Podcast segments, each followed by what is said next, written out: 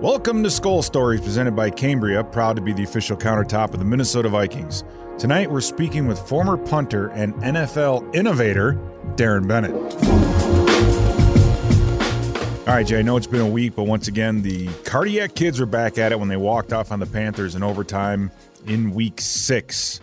Cousins, once again, led this team in a gotta-have-it type of way, right? thirty-three of forty-eight, three hundred seventy-three yards passing, three T Ds, no interceptions, and zero sacks. I think against the Carolina Panthers that had the likes of Hassan Reddick, who had a sack in every game, number two in the league, Brian Burns. Uh, it's pretty impressive. Uh, Derek Brown's also, you know, good at getting it at the quarterback, so nice job by our offensive front protecting Cousins. Dalvin Cook back to his old form, a quiet one hundred forty yards rushing and a T D, uh, rushing T D. And then Thielen and Jefferson, oh, a good one two combination. Thielen, eleven catches for one hundred twenty-six yards and an, a masterful catch for a touchdown, one of Cousins' better throws. And then Jefferson with eight receptions and eighty yards. And if Cousins had not overthrown him early in that game, that would have been that number would have been well over one hundred and a touchdown. So overall, though, the offense, five hundred seventy-one yards. A good day for the offense, and the only reason why it's not great are the timeliness of turnovers, penalties, and then some sprinkling a few missed opportunities. And our offense, I think, still has a lot of upside to it, which is actually kind of kind of crazy. But on the downside, he gave up three hundred six yards total, uh, ninety-four on one drive. I mean, that was that was pretty much the game there. They're pros, too. They're going to make some plays. But overall, we have still yet, I think, to put a whole game together. And the Cowboys are coming to town, so you have to clean those up. Hopefully they cleaned them up, you know, with a little bit of time off. And um, you're going to need to fire a bullet on Sunday night against these Cowboys, I'll tell you that. Um, but let's, we'll get into that a little bit more later, a little bit later in the show. So let's get to our special guest of the evening. He's someone that probably doesn't ring a bell when, you know, when named at first, but undoubtedly you have seen his influence on the game. He was a highly decorated member of the San Diego Chargers and is credited with being the godfather of the Aussie-style punt that you now see all over the league today. Uh, at the tail end of his career, he made his way to Minnesota Vikings, helping us out in a memorable season in two thousand five. I think you're going to really enjoy this interview with retired punter Darren Bennett.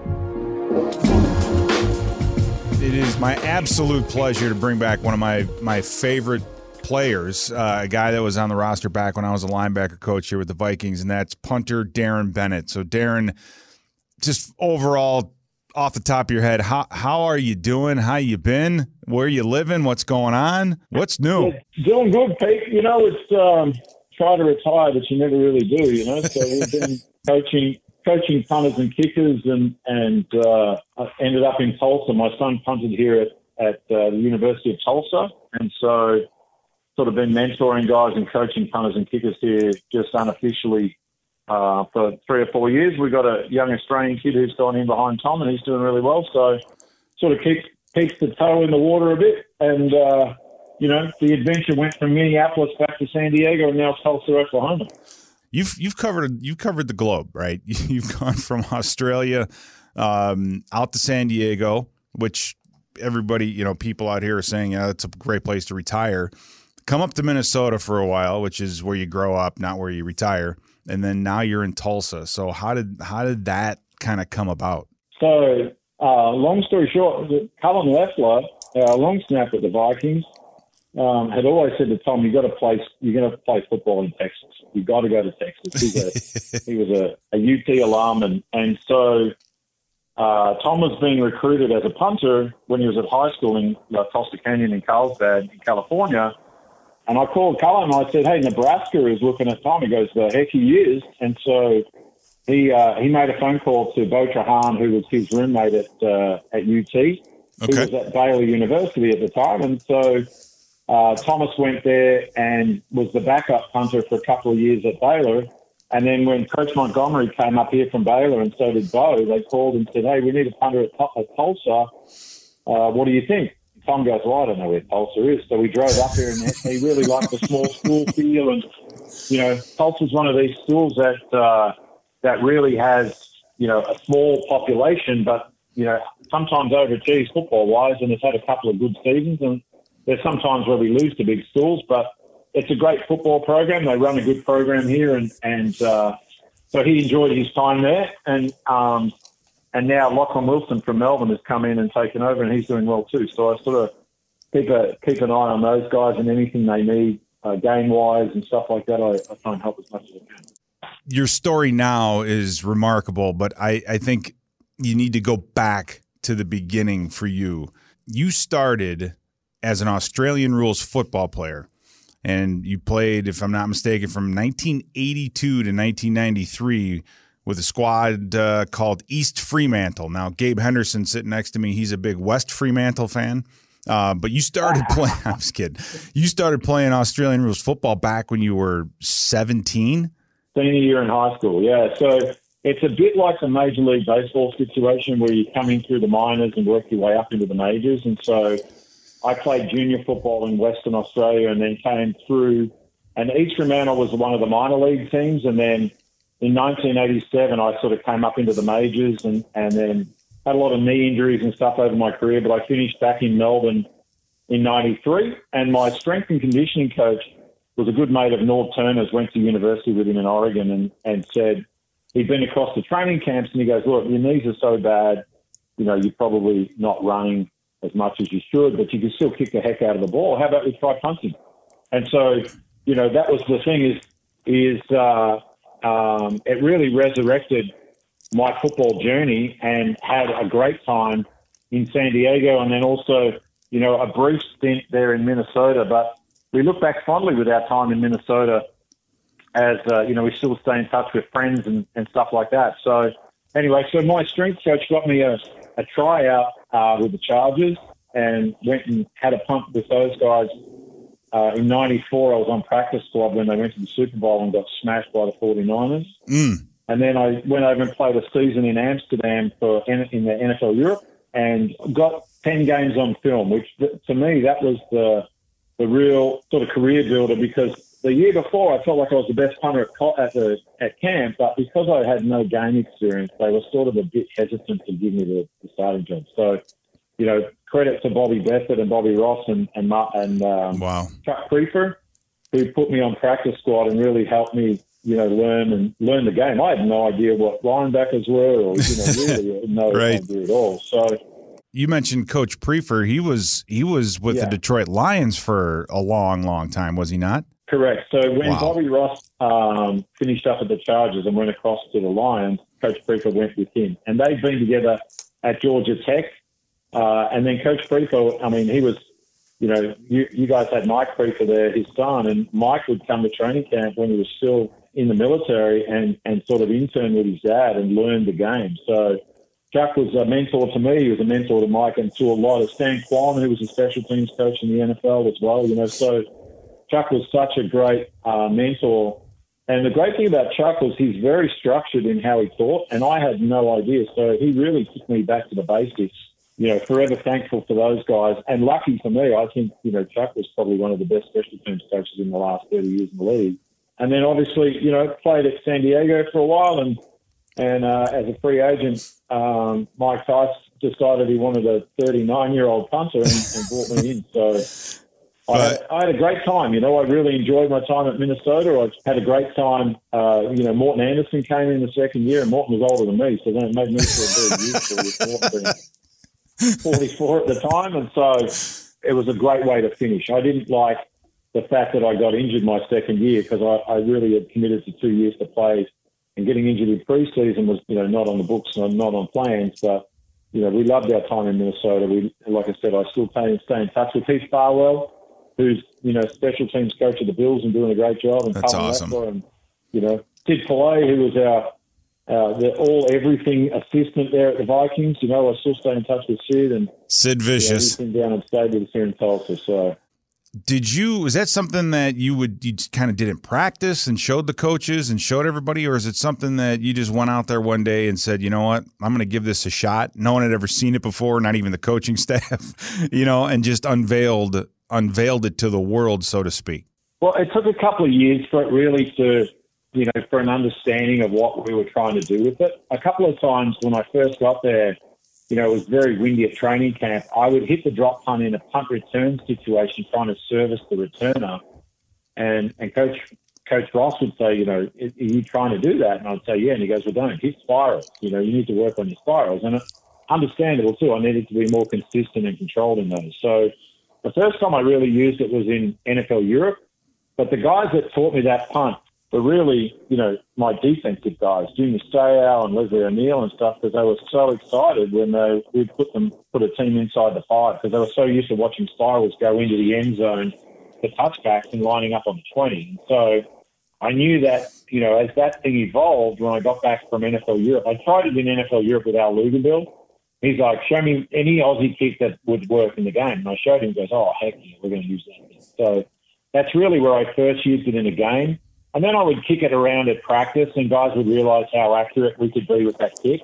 So, you know, it took a little while, but eventually it, it evolved into something we would use in the games. And then we prided ourselves on not hitting touchbacks in that situation, you know, and I think it was under five touchbacks I hit in the seven or eight years that I did that in San Diego, because it was so much fun to watch our guys. I think we had some safeties and sacks and all sorts of stuff uh, because awesome they were on that, the right? three-yard line and, you know, feeding off that, that energy that it created. So that's when I knew that it was going to work in a game and when how excited the defense got. Skol Stories is presented all season long by Cambria, proud to be the official countertop of the Minnesota Vikings. We'll be back with more Skol Stories right after this. It's football season at Mystic Lake with Vikings Drawings. Enter casino and digital drawings for prizes like season tickets, away game trips, and an Ice Castle fish house. Get details and enter now at mystic lake dot com slash Vikings. Now let's get back into our conversation with Darren Bennett. As you leave and you, you get older, you look back and say, you know, what impact did did I have? You changed the N F L. Do you ever think about that? You changed this game. No, well, so no, I don't. And some people say I messed up punting by bringing the punt in, you know, because there's, there's the purists that like that pretty, pretty thirty-seven-yard fair catch spiral that looks really pretty but doesn't go anywhere. So, you know, we look at the, the way it's used in college football nowadays, you know, With with the amount of guys that can cover, there's so many different uses for that kick in the game. You know, guys that I never kicked it on a full length field, whereas my, a lot of guys are using it as a misdirection punt now. They're trying to get the ball on the ground away from the returner. They're really playing keep, keepings off, and so you know I take a lot of pride when I see even high school kids, college kids, and in the pros hit wow. that rock punt, and know you know that it, it really has changed the way punting, you know, is is used as a weapon in the game. So, you know, it's a lot of fun to watch. It's a lot of fun to teach. I've taught it to a lot of guys over the years, and and uh, to watch those guys put, put that as we call it a, another bag, a club in the bag. You know, it's like in, in a, a golf analogy. So, yeah, many clubs you can have in your bag is the, the more valuable you are for a team. I mean, not only that that part of the game, but you also covered your punts. Do you remember any big hits or? Uh, remember getting any flack from that about that from your coaches? Uh, never from my, my coaches. From the other team, I did. I, I broke a couple of noses. So, so the the only flack I ever got was when I first started with Chuck Creeper. I was still really sort of in Australian rules shape, and I was I, I would say I was at maybe linebacker speed, you know. So I had no idea what a what an aggressive safety was supposed to be. I just punted the ball and took off. And so I think it was probably my first year. Chuck called me up and he goes, you realize you're not supposed to be down there with everyone else, right? I'm like, why? Because you're the safety. As you get older, you realize playing safety is not a bad position on punt. No. You don't get hit very often. It was something that I learned. and and uh, But, yeah, I made a couple of tackles, and I had one in my first year that a lot of people know I clotheslined a guy. My, what I call my, my only real football play was I, I slammed a defensive lineman who was on punt team and caused a fumble against uh, Philadelphia. And so I'm like, you know, But uh, June Jones was our interim head coach. He must have shown that thing ten times on film. That's our punter. And I'm like, yeah, I was so proud of it. So, you know, but uh, I think a lot of the a lot of the times when punters get aggressive on, on tackles is you're so upset because it was a pretty good punt and you're upset that it's a big return. So you try and take that aggression and put it through a returner if you possibly can. And if you have to do it twice or three times a year, then it's your, your obligation to do, go do that. So we'll transition a little bit to to now. Before you're talking about Heath Farwell, and in coming up, he's going to be wearing some My Cause cleats um, with your son William's name on it. Um, tell Can you tell the listeners just a little bit about that? In my time in San Diego and, and also in, um, in Minnesota, uh, you know, we did some charity stuff for the N B A and for a, a group called Parent Project Muscular Dystrophy in Cincinnati. And my older son, William, had muscular dystrophy, and unfortunately we lost him about seven weeks ago. And, you know, he was a, a great kid. And and so when he went to La Costa Canyon High School, the head coach there, Sean Sovicol, who's the son of the lieutenant colonel in the Marines, came up and said, "I heard you're a heck of a coach, Will." And he said, uh, and he was so nervous even talking to the head coach. So long story short, um, Sean made him a coach on the football team for his whole high school career. And he's coached, wow. you know, he's coached all the way through, special special teams-wise. He's coached guys right up to Matt McRae, all pros. He was a real um, technical brain. You know, what he lost in the ability to run around, he made up with a, with a photographic memory. And so, you know, one of the stories about Will was when Matt McRae got injured at Dallas and he, he had a problem with uh, nerves in his foot, he asked me to bring Will in to tell him how he was punting differently post the surgery as he was pre. And Will had three different things in his technique that Matt was doing that Matt adjusted, and it got him another few years in the N F L because of that. So, wow. you know, Will was tremendous. Um, and, and where he really learned that he could coach was the time in Minnesota, where we were at Mankato and Doug Blevins was there, and Doug went up to Will and he said, "Don't ever think, let anyone tell you you can't coach out of that wheelchair." Wow. And he really inspired Will to be a coach, and Will had a coach's mind as well, you know. So that little conversation he had with Doug really, really set him on a track to be uh, and so when he was at La Costa Canyon, they called him L C C Coach B, and that was his nickname, and that's his real persona was L C C Coach B. So Heath Farwell knows him from his time, you know, his time there at the Vikings with us. And Heath would, Heath and Cullen would come over for dinner on a Thursday night with Morten, and, and Rosemary would cook a dinner for them. And so he's known Will since, you know, since he first came in the league. So he's been so nice, and he put Will's name on a call sheet in the preseason game after Will passed. And he's gonna he's gonna put Will's name on his shoes for the My Coach, My Cause. Um, which I think is week thirteen of the N F L, which, you know, it's a great way to, for Heath to honour Will, and we really appreciate the thoughts and, and the fact that, you know, his, the cause will be hopefully, um, you know, get a bit of publicity during the game, but, you know, it's it's just tremendous to know that people were affected by Will and, and uh, you know, in a positive way. Uh, I mean, that's that's um, that's amazing. It's uh, it, it's a matter of a legacy. Right, and we talked about yours, and your son William has left one, you know, as well. It, it's just an amazing yeah. um, inspiration to for everyone that's out there. It's not your circumstances; it's your will. We always used to say that uh, you know, we've had probably over a hundred guys stay with us since we retired, and starting with Matt McRae. You know, he, Matt was he went he stayed with us before he went to Hawaii, but we always said, they come and learn punting from me. They get to punt with Thomas, my son. Uh, they they learn life from Will, and then they stay for Rosemary's food because she's a tremendous cook. So, you know, right right after Will passed, Sid came down to pass on his condolences, and we're like, oh, and it was so nice to see him. It really was. Yes, so, he's Sid is one. I he is one of a kind, my man. He is one of a kind. Uh, he's really stayed in touch over the years. It's been great. That's awesome. Th- Abe, thank you so much for your time. And like I said, no, no worries, Pete. It's good to chat to you, mate. Yeah. Really is. And, uh, and keep in touch with Tom. You, uh, keep in touch with Tom. Don't yeah. lose his number. Um, take care. And Thanks, uh, hopefully, good to chat to you, mate. All yeah. the best for the year. And thank you. Say hi to Jordan for me. I will. I will. I'll say hi to everybody. Thanks, all right. Take care. Well, it was great talking to Darren Bennett tonight. I look forward to getting him out here to see all of the changes that have happened over the last sixteen years. There's no question about that. All right, Jay, let's take a look at the, our Northern Tool and Equipment Keys to Success. Northern Tool and Equipment brings the power with top brands like Milwaukee, Steel, Lincoln Electric, Honda, and more. Northern Tool and Equipment, quality tools for serious work. Now, we are just over a third of the way through the season. Dallas is coming to town, and of course, this is a Sunday night game, and it's that it's the Dallas Cowboys. So you got the you know the whatever the, all the other things that come with it, um, and the big names, obviously Dak Prescott, uh, Ezekiel Elliott.